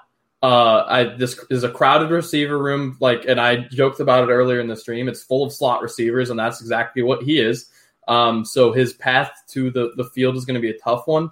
If I had to wager uh, how this is going to work out, is as a rookie, he will be a gadget player, which is uh, no fun. Um, but hopefully, uh, you know, maybe they'll give up on Van Jefferson or, you know, uh, stop paying Cooper Kupp or something. Uh, as Chad said in the fourth, fourth round, mid fourth round at that, I'm just trying to, uh, you know, take my lottery ticket. And this is again, a guy with second round draft capital, uh, at a skill position that I'm getting in the fourth round of this dynasty draft. Um, uh, that I liked the talent on going into this draft. I picked him, I believe, in the yeah, in last in our last draft, I got him in the third, and I was happy then. So in the fourth, even with the bad landing spot, I'm happy now. Mhm. The draft capital argument is the only argument that I will accept at all for drafting Tutu Atwell in, in any in any capacity. This is not a good football player at all. There's a special teams guy who went to a situation where I don't know if you, maybe they already they're already done with Van Jefferson, who I wasn't a big fan of last year, their second round wide receiver pick either. But that it's going to have to take them moving on from somebody for him to actually be anything in the NFL, especially with the Rams of all teams, especially going in the second round of all teams. The draft capital is the only reason why I think he has any chance to even see the field. This mm-hmm. guy, you want everybody wants to knock Rondale Moore for his. This guy's even smaller, and he's not even nearly as Yeah. built. Uh, the speed is there, but again, I see nothing more than a special teams player. I best case scenario, he's an he's an Andrew Hawkins, uh, and I don't see how that type of player sees the field for the Rams. Go ahead, Chris. I see you rolling your eyes at me. I mean, I think I have a little haterade there. I think that is actually a really good pick by by Adam there. I think that you, you absolutely looking at a guy who has upside. He's got a lot of talent. He's not your typical little midget receiver. This guy is good. I mean, you watch Louisville games last couple of years. He dominates some good. You can shake your head all you want. He, he dominated out there. I mean, you look at what he did statistically. He definitely did, and he can get out of his breaks. He's too. He's quick. He's not a big guy, but in today's NFL, it doesn't necessarily matter. Um, I think that when you look at clear cut opportunity for the field, I think the Rams made it clear that they're, they're going to move on one of the receivers. That's what the Rams do. They move on from a player every couple of years. We we saw Brandin Cooks get traded. We'll see Cooper Kupp or Robert Woods get traded next year, and I think Atwell will, will be the guy who moves forward. If And Atwell long as Matthew replaces Stafford- one of those two, that's going to be a catastrophe. I'm going to tell you that right now. well, I would say I would agree if Jared Goff is still the quarterback, but I don't think he is. I believe there's just another guy named Matthew Stafford's the quarterback who likes to take shots down the field and is going to like having a, little, a speed guy who can get down that field. He's an opportunity to be. Yeah, I think you're hating. I think you're going to eat your words in two years. I'm just telling you that right now. Yeah, I know, think I'm, I, I- feel I feel pretty safe about it. Go ahead, Chad. I was Okay. gonna say it too. Too. I got a strange feeling that he's gonna be used a lot in some uh, checkdowns. I don't know. I don't know what it is. I, I know Cam Akers isn't the best at catching the ball, and this guy, he he might be utilized in that in that back a little bit. Yeah, he'll be a gadget player. Yeah, that's the thing. Like I just I have a feeling he's gonna be everywhere. He really will, and he could he could have sneakily good fantasy season. He, I think he can. He'll be a gadget player, and, and if anybody knows me well enough, they know my stance on gadget players are fantasy Yeah. irrelevant because they're never on the field enough. Mhm. So uh, that, that's kind of what it boils down to me for when it comes to Tutu Atwell. All right, I, I had to spice it up a little bit. Go ahead, Chris. Talk about your Kellen Mond pick. I mean, I, I basically looking at I think the next best quarterback after the key quarterbacks off the board. Uh, I think that when the computer went Trask earlier in the round, and I think they have a guy that you know looking at the situation in Minnesota. I don't think Kirk Cousins is necessarily the future. I think that his salary cap, his salary hit cap number is going to be a pain for them to kind of move forward with. Sure as heck didn't kind sound of- like with all the rumors coming out of the draft, did it? No, I mean it was pretty obvious that the Minnesota Vikings were definitely looking to get a quarterback possibly somewhere, and I think hmm. that they had this guy in mind. You look at a kind of guy who can fit that system pretty well. He can bootleg, he can throw on the run. He's not a great pocket quarterback, but he can he can move, and I like the legs. So I like the upside opportunity moving down you know down the field, and and I like I like the offense around him. I mean, it goes Dalvin Cook. You got you know Jefferson. He's got a nice nucleus that if he does and becomes a quarterback in two year a year or two, I'm looking at a nice little you know, maybe possible gem in this you know fourth round or fifth round, I should say. Yeah, I'll talk about Kellen Mond a little bit on, on pauses so you can make your next pick. Uh, yeah, look, everything I heard when it comes to the Minnesota Vikings was that they were going to sit pat, and if Justin Fields fell to them, they were going to take him. And when the Chicago trade up in front of them, that's when they decided to trade back. That, that was so they were clearly looking at a top end quarterback. Clearly, the plan is to move on from Kirk Cousins at some point. Uh, do you think Kellen Mond can be the guy, Chad? No, I don't personally. I think That's he's a, yeah. I, I think he's going to. I think his purpose is to be a backup quarterback, and he's going to do a good job at that. I agree with that. I don't, don't worry, Adam. He, I just don't I think that he's. Yeah, I, I, just don't think that he's the guy who's going to replace Cousins. Personally, I think if they're going to replace Cousins, they're going to pick someone who will be able to go right into that role and be able to produce day one. Is a playoff team, and Mike Zimmer. Yeah, that's it. You know, yeah. I don't I don't know how many years he's going to want to be coaching. To be honest, he's getting up there in age, so I don't see them going through a big rebuild project. And Kellen Mond, he's a guy you take a shot on later in your draft because that's what they did. He's but he's I mean the nicest way to put it is he's a developmental project. I don't see him ever really getting on the field though. Um, but in this instance, not a bad pick, Chris, because yeah, it is clear that Kirk Cousins doesn't seem to be in the future plans necessarily. So let's let's skip ahead because next string was a bunch of quarterbacks. You had Feleipe Franks, of no consequence, Quintin Morris, uh, Sam Engler, and then Davis Mills, which was probably the joke of all jokes in the real NFL draft. So, Chris, let's talk about Tylan Wallace. You going with there in your fifth round pick? Yeah, I was kind of I was hoping that Long was going to fall to me there, but once he was off the board, um, I kind of looked at a player that I want to have uh, the most talented to me. They talked about you know how your your your vision is kind of always take the guy with the most talent out there, and I looked at my positions uh, the only thing that kind of was hard for me maybe was passing on Hawkins because he does have some clear cut opportunity to play in Atlanta backfield. Um, but I went with the guy who I think is the most talented. And I think that mm-hmm. you, you, and I kind of talked off air before about Marquise Brown's future in Baltimore. We're not necessarily guaranteed that we think he's going to get a second year or second uh, contract offer. So I think this guy has actually an opportunity to become the starter at some point, and him and you know Bateman moving forward have a nice little tandem. Um, and I think he kind of fills that role. He's an explosive player. You can use him in the slot. You can use him outside. Um, so I like the upside opportunity. Yeah, Adam, you drafted him in our last one, did, wasn't it you? Oh, uh, let me double check. I think it was Adam who drafted I did not. Wallace. You I did not. not. Uh, who did? Well, regardless, I know that was one of the guys that were on your board. So, uh, yes, one of my one of my things was you know Marquise Brown may what we talked about last week and Chris referring to may not be there past you know his rookie contract year, and then it could open the door for Tylan Wallace to be on the other side of Bateman. I think the question is, can Lamar Jackson can this offense really?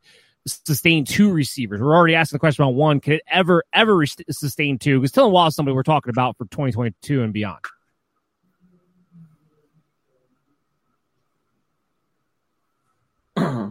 what uh, oh yeah, um, I, I, like him, and I, and I, you're right. It does come down to uh, what happens with um, Lamar. Like, do they pass more? Does he throw to the outside more? Um, you know, we've seen Mark Andrews in the inside be productive, but nobody, you know, hanging out in the perimeter has been all that productive under Lamar. Uh, you know, we are asking the question: uh, Will Bateman be able to to curb that? And, you know, early on, I think we'll be asking the same thing with Wallace. Now, if Marquise Brown moves on and, uh, you know, they start throwing a little bit more, then maybe you'll see Tylan Wallace, you know, move over into the slot and get some, some t- uh, targets there as well. I think he's someone that you, like a Devonta Smith, like a, a, poor man's version, that you move between the two. you'd move them around a lot. Um, uh, so yeah, I, I think there is long term value there, but it all depends on if they, you know, they're like we want to run Lamar into the dirt or if we want to like start passing a little more. Because I, I, think Lamar is capable. It's just whether or not they choose to do that with the offense. Second contract. And that's what's going to come down to. Does he get the second contract or not? Uh, No, I'm Adam talking, I'm talking about Chad- Lamar. I'm talking about Lamarcus Lamar's second contract. When that we've seen historically, when that running quarterback gets that offer, that big offer, that second year, we see the guys not run nearly as much. We saw Josh Allen not run nearly as much last year. We've seen Carson Wentz not run as nearly as much. We've seen Colin Kaepernick didn't run nearly as much about Greg Roman. And I also question is Greg Roman going to be there much longer if he doesn't start throwing the ball? Harbaugh doesn't play games with offensive coordinators. People kind of forget about that. He moves on from him if you ain't doing what he wants you to do. And I think that we kind of saw the morning week. That's how Roman got his opportunity. I wouldn't be surprised if they, they kind of falter and become too run oriented, and they're not going to have their franchise quarterback. They're paying forty million dollars running around all the time. There there'll be there'll be some changes. The thing is, of the quarterbacks you mentioned, the only one I think that compares is Colin Kaepernick. The rest of them, Lamar Jackson, his game is built on his legs. The rest of those guys, it was a factor, but I wouldn't say that's the first piece of their game. Where it is Josh Lamar. Allen, that wasn't the first part of his game. That wasn't Who? Josh Allen's first part of his Josh Allen. No, his, his cannon was just, his didn't, first part of his game, and then and then his Josh legs. Allen. Yeah.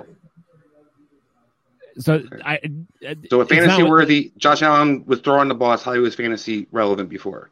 I'm So talking. that's- for You're past talking about contract in an NFL standpoint. That's not a fantasy question that you put out there. It's it's who are they? What are they known for? The only one that was known for his legs first, as far as what he brought to the table from an NFL standpoint, was Colin Kaepernick, and he goes with the Greg Roman system. So that's the only part where I would agree with you with. However, even Lamar Jackson is more is more linked to having to be run first as part of his game. While I agree with you, the idea when you get that second contract, you're more expensive. You don't want to get hurt. I don't think in Lamar Jackson's case you can totally go away from it. It might be more of a Cam I'm not Newton saying totally go away from it. I'm not, don't get I'm not- twisted. I'm not saying they're not going to run. enough that it would even be significant, in my opinion. Uh, I look at it more as like Cam Newton, where it never really went away. It, it can't ever really go away for Lamar. But I want to get to Adam's RG3? pick here. Uh, Kylen Granson, tight end, Colts is an interesting situation with Kylen Granson, depending on what they're going to wind up doing at tight end themselves. So go ahead, get me through the process through that pick and a nice little sleeper there at fifth round. Yeah, uh, he is my favorite sleeper tight end now that we've had uh, things work out. Although uh, Team 11's Kenny Yeboah, I did I don't hate that one either. Uh, but yeah, so Kylan Granson, from all accounts, is going to go ahead and fill the uh, Burton role. Which I mean, once again in the fifth round, I think I can take my chances and take that. And also, really as a receiving tight end, as um, you know, as as we're getting there, Mo Alie-Cox is I think his his biggest uh, you know true competition because I'm at this point in his career, I think Jack Doyle is referred, reverting back to being more of a, a running t- or a, a run blocking tight end than that possession tight end that he he was towards the end of the Andrew Luck era. I, you know, I think he's going to get continue to get less and less uh, targets. Uh, I don't think uh, Togiai or Jordan Thomas have, you know, I don't think they're real. I don't think they exist. Uh, so it's really Doyle, Mo Ali. Cox, and um, Granson. And Mo Cox is someone that I like. I wish they would use him more. They don't, and they for some reason have. I once again, I think they like to pigeonhole people, and I think they've somehow reverted him back to being a blocker. You know, he he came in, they liked him a lot as a receiver. Um, he got good at blocking, and now they use him as a blocker, and it's so odd to me, but that's how that happens. And I think, you know, you're going to see Granson, who has the size to do nothing but be a move tight end. I think he has to get pigeonholed as the move tight end. And if there's any tight end I want in that offense, it's the move tight end. So really, as long as Ertz doesn't move over to Indy, then I feel really good about that pick. And in the fifth round, I can take that chance. Yeah, absolutely. And then Chad followed that up with another tight end himself, Jacob Harris going to the Rams. Chad, take me through that process. This this is this is my sleeper tight end of the year. This guy, he, he's a wide receiver converted into a tight end. Like I just, I think he's going to surprise some people. Everett, who's still, who's still, sorry, not Everett, Higbee, who's still in, uh, who's still with the Rams. He is, he is a pass and run blocker. For, first and foremost, he, he, he, I believe he was third. He was the third highest run blocker in the league for tight ends he's going to keep that role. They're going to they're going to have this Harris kid who is a wide receiver. That's what he that's what he profiles as. He's going to be catching those balls. And if I'm going to take a bet on any LA uh, tight end this year, it's going to be Harris. I like that's gonna that's another super for a tight end class Aaron or super Waller. week. Go ahead, Chris. to Darren Waller. I mean, that's how Darren Waller came into the pro. He got drafted in the sixth round. He's converted receiver. Now he's you know he's a fantasy stud. So I think that's a hell of a shot take that, that by Chad took in there. It was a smart move. Yeah, what I was going to lead it to is for a tight end class that was so weak because certain ones like Brunson, like Harris, actually fell into certain situations that they did. There's actually a little bit more value later on than I think people mm-hmm. realize. So that's very nice picks there at the end that a lot of people aren't really talking about. Yeah, Harris coming in, he fills that Everett role pretty well. Will he get to do in 2021? Yeah, maybe we'll to some extent, yeah. but down the road will definitely be more of, of, of a, a mindset.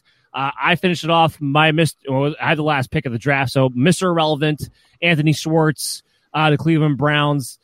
I'm more just going off the idea here that if OBJ's not traded this year, he's gone next year. I don't think Higgins that great of a receiver. Somebody's gonna have to take the top off. I'm going for a home run threat here. I'm more looking at Anthony Schwartz as somebody who I'm hoping I get a couple of games skid out of and then would be able to turn around and flip because there's a lot of people out there who like his electric ability uh, as far as what he can bring to the table and what his role in this offense could be. So let's do this quickly. We'll start with Adam. Give me the best team out of us, not your own. Go. Ooh, um. Uh, Dan, you really kill yourself with that Tremble pick. Let me tell you. The computer, I hate Thank the you. computer. It, it, really screwed. It really screwed me up bad because I was like, "That's not what I wanted to do there." Um, I think you know I, I like your your first three rounds more, but I think by the end of it, I think I've got to go uh, go with Chris, who I think I went with last time. Um, but you know, I, I think the value of Wallace there at the end. I think the computer did you a lot better with Fitzpatrick than Dan got with Tremble, and uh, you know the the Lawrence uh, Moore pairing is is fantastic. Yeah, I like that too. Chad, who who's yours?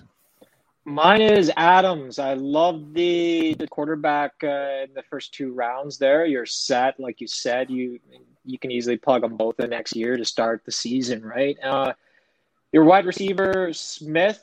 I love the pick. I understand what you're where you're coming from, but at the same time, that's a long. In my opinion, it's a long term project. Well, awesome pick in the fourth round with his draft capital. I mean, there's no reason why you shouldn't take it. I was hoping he would come to me in the fifth. That's who I was gonna who I was going to snag there, but alas, you got him. And then Granson, like you said, I, I read the same thing about uh, Trey Burton that he's going to be filling that role if if uh, the coach is not uh, lying to us here. But I will say, in, on that note, though, I just I just don't feel comfortable with any Indianapolis wide receiver, or I would be more comfortable targeting their tight end than any of their wide receivers. So uh, that's that's pretty much why I like your team the most. Yeah, I think you have the you're set up for really dude hit 2021 going good. Yeah, I'm actually I'm torn between Chris and Chad. Um, I think I'm going to give the nod to Chris only because he gets Trevor Lawrence at the fifth pick in a super flex, which will be huge down the road. so it's hard to kind of ignore that part of it. Plus, I like Elijah Moore. Plus, I like Fitzpatrick. Yeah. You know, Mon the four, Till at the five. But I really like Chad's draft as well as far as how balanced it was. He's got a lot of good long term value. I don't know how much how much going to help you in 2021, but let's assume mm-hmm. you know this if this wasn't a startup and you're picking the A spot, you probably have a pretty good team at that at that point. So that's kind of what you're looking at there. Um, I will give the nod to Chris though as far as overall the impact between this year moving down the future mm-hmm. uh, and overall like that. So, Chris, now you're last on the board. Who's your favorite, not your own? Uh, this is tough for me because I look at the first two rounds and I love yours and Adams draft right off the bat. I mean, Fields and Carter building around. I think that's a home run there. Adam with the two quarterbacks. I think guys who could possibly be the two best quarterbacks in this draft, and when it's all said and done. Um, but we guys both kind of lost me to the third round. Um, and then I do like Adams kind of kind of came back in the fourth and fifth round. I wasn't a big fan of your last two rounds. And I looked throughout the entire draft, and I actually, while I'm not a big fan of many of the players on his team, I think Chad is going to be my the guy I actually go with. I think he has the most depth. I think he has a good you know starting quarterback. He's got a good organization. He's kind of going into. I think Rondale Moore is a great is a steal in the second round. Uh, Josh Palmer has opportunity to play not only this year but moving forward could be easily become that number two receiver and possibly even something more than that um, you know, Keenan Allen's not super young out there. So it could be interesting. You know, him and Herbert, they build a rapport, what can kind of happen with them. And then I look at kind of his last two rounds. The Chuba Hubbard, I don't think Hubbard's necessarily going to replace McCaffrey, but I do think there's a lot of rumors McCaffrey's contract is going to be in some, you know, Carolina might move on sooner than later. And I also think that when you look at just playing together, um, we saw he, as long as he's the coach there, off quarter, I should say, that he does use another running back a lot of times. Edward Helaire was a running back using LSU. I can see McCaffrey being utilized in different places, different places of the formation, and Hubbard get an opportunity to get some of the carries. I think that's one of the things they're going to try to focus on is keeping McCaffrey kind of healthy, not giving him so many touches like they have in the previous regimes, and maybe keeping him healthy longer if they're going to you know keep him. So Hubbard's got some value not just now, I mean down the road, but also I think now some sneaky value for touchdowns especially. And then I look at the last two, you know, picks. Um, I'm sorry, last pick was Jacob Harris, and I talked about Darren Waller. I mean, if we're going to have a guy in the fifth round who hits, it could be this guy who's prototypes a lot like that, you know, the Darren Waller type, big, tall, strong, fast. Um, didn't really have the body to block necessarily coming out, but we saw Darren Waller. You know, it took him a little while. He got cut from Baltimore. He moved on to Oakland. But all it takes is that right coach to kind of utilize you. As long as Sean McVay's out there and is the coach, we've kind of see the Rams have converted to what their, their talent basically around them.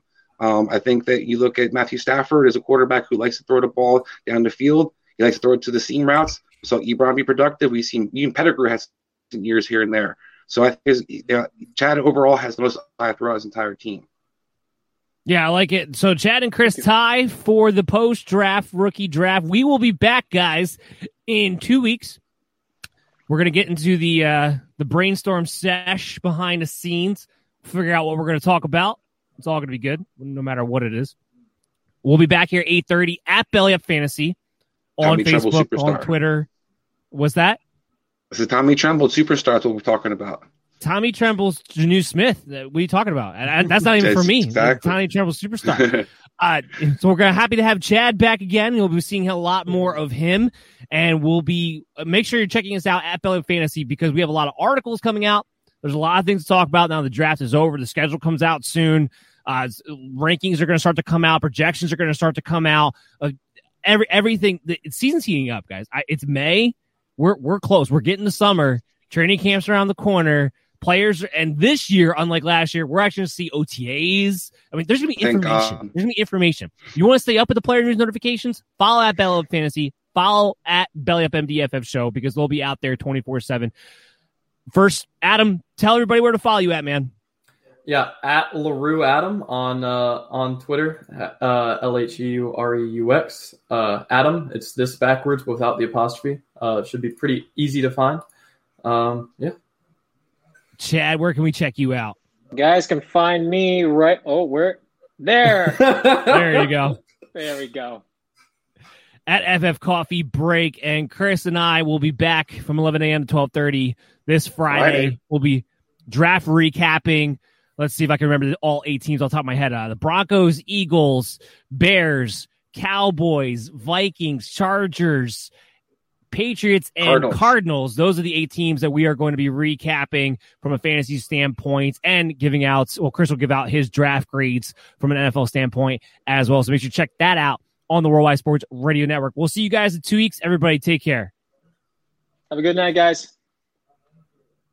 Betfred has come all the way from England to the great state of Iowa with over 50 years of sports betting experience. Fred is known in the UK for three things customer service, bonuses, and delivering the best overall experience to players. Need more? Download the Betfred Sports app today and receive up to $250 in free bets when signing up. No emperors, no movie stars, just a sports book you can trust. Download today. Proud partner of the Iowa Wild and Iowa Cubs. Must be 21 plus. Wagers only accepted in Iowa. Gambling problem? Call 1 800 BETS OFF. Betfred has come all the way from England to the great state of Iowa with over 50 years of sports betting experience. Fred is known in the UK for three things customer service, bonuses, and delivering the best overall experience to players. Need more? Download the Betfred Sports app today and receive up to $250 in free bets when signing up. No emperors, no movie stars, just a sports book you can trust. Download today. Proud partner of the Iowa Wild and Iowa Cubs. Must be 21 plus. Wagers only accepted in Iowa. Gambling problem? Call 1 800 BETS OFF.